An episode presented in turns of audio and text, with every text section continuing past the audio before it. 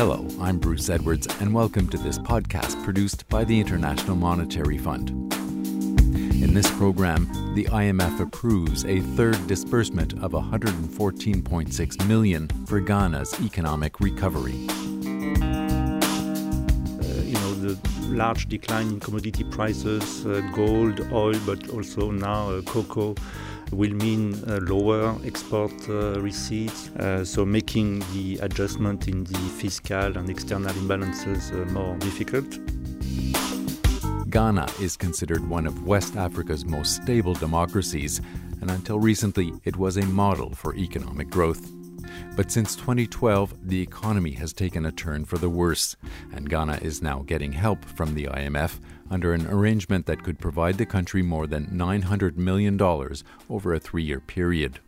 Joël Toujas Bernaté is IMF mission chief for Ghana. So, um, Ghana, not so long ago, was one of Africa's strongest economies. Uh, what happened? I mean, why is it that they're having to seek help from the IMF now? Well, Ghana indeed has been, uh, you know, ahead of the curve in Africa for for uh, many years. Uh, first to gain independence, uh, in the vanguard of the uh, what we call the Africa Renaissance, and achieving uh, great results in terms of poverty reduction and increasing in income levels. But the road has been bumpy at times, and indeed, in uh, recent years, the situation has deteriorated uh, quite markedly. And we see the combination of uh, several factors explaining this uh, deterioration. On the uh, policy side, in 2012, uh, there was a very large expansion in, in, the fiscal deficit, which was mostly driven by a swelling of the wage bill, when when you say the wage bill, what do you mean by that? Uh, well, it's the uh, you know what the government pays to its civil servants, and uh, this has increased very substantially in 2012 as a result of a reform of the pay scale, uh, which was much more costly than what was expected at the time, and uh, also, it was accompanied by increases in spending and uh, over optimistic revenue projections, which did not materialize. And as a result, the fiscal deficit almost tripled that year. Uh, monetary policy was also too accommodative, and we have seen a, a substantial increase in inflation, uh, depreciation of the local currency, which lost 60% uh, of its value in the last uh, two years. Uh, added to that, the institutional framework on public finance made the uh, efforts of adjustment more difficult and also relatively widespread uh, revenue exemptions, which are making you know revenue mobilization efforts more difficult. Hmm. So, so what are the key issues do you think that uh, need be addressed for Ghana to put its economy back on track? Well, the first priority, in our view, is, is really to uh, improve the uh, macroeconomic stability. Uh, this means, uh, you know, further efforts uh, to, towards fiscal adjustment, and the authorities have uh, engaged an ambitious program of fiscal consolidation. These efforts are, are, on track, but the way is still uh, relatively long, you know, before the, the, the situation is, is uh, fully back to normal, I would say. Uh, also, monetary policy needs to continue to be very vigilant to improve the credibility of the central bank and bring inflation down and stabilize the uh, local currency. Uh, beyond this macroeconomic policy, structural reforms will be uh, very important uh, to improve the uh, resilience of uh, the economy to, to shocks. and structural reforms, in particular in public finance, also will be important so that gains achieved in fiscal consolidation will be maintained over the medium term and fiscal discipline also will be maintained.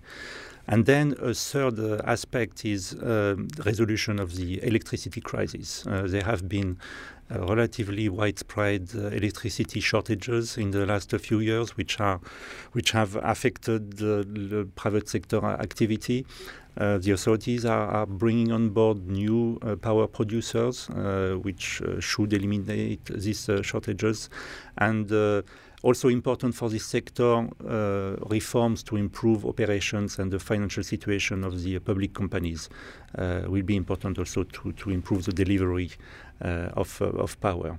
So these are, in our view, the, the three main key areas that need immediate attention and efforts. How will the, uh, the, the global economy, such as it is, impact their ability to, to get that done?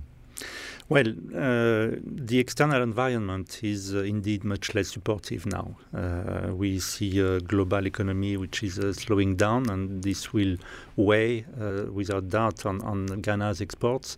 In particular, Ghana still being dependent on uh, commodities, uh, you know, the large decline in commodity prices, uh, gold, oil, but also now uh, cocoa will mean uh, lower export uh, receipts, lower budget revenues. so making the adjustment in the fiscal and external imbalances more more difficult. Also, we see more difficult uh, conditions on the international uh, financial markets. Uh, and for a country like Ghana, which uh, you know relies for its public borrowing on, on, markets, both international but also domestic, this means increased cost uh, of, of borrowing. So you know the this uh, global environment is, it makes things indeed more difficult, and it will require, I would say, very agile uh, macroeconomic management to be able to, to adapt to, to these uh, changing and, and, more difficult uh, conditions. And uh, actually, we very much welcome the uh, further adjustment in the fiscal deficit for 2016 beyond the original program objective that the authorities have implemented.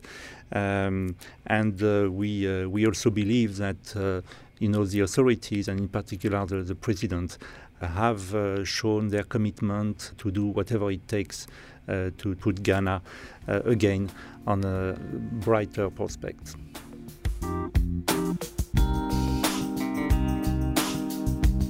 That was Joël Toujas Bernaté, IMF Mission Chief for Ghana. You can read the IMF staff report on Ghana's economy at imf.org. And you can listen to more podcasts like this one while you're there, or go to soundcloud.com slash imf dash podcasts.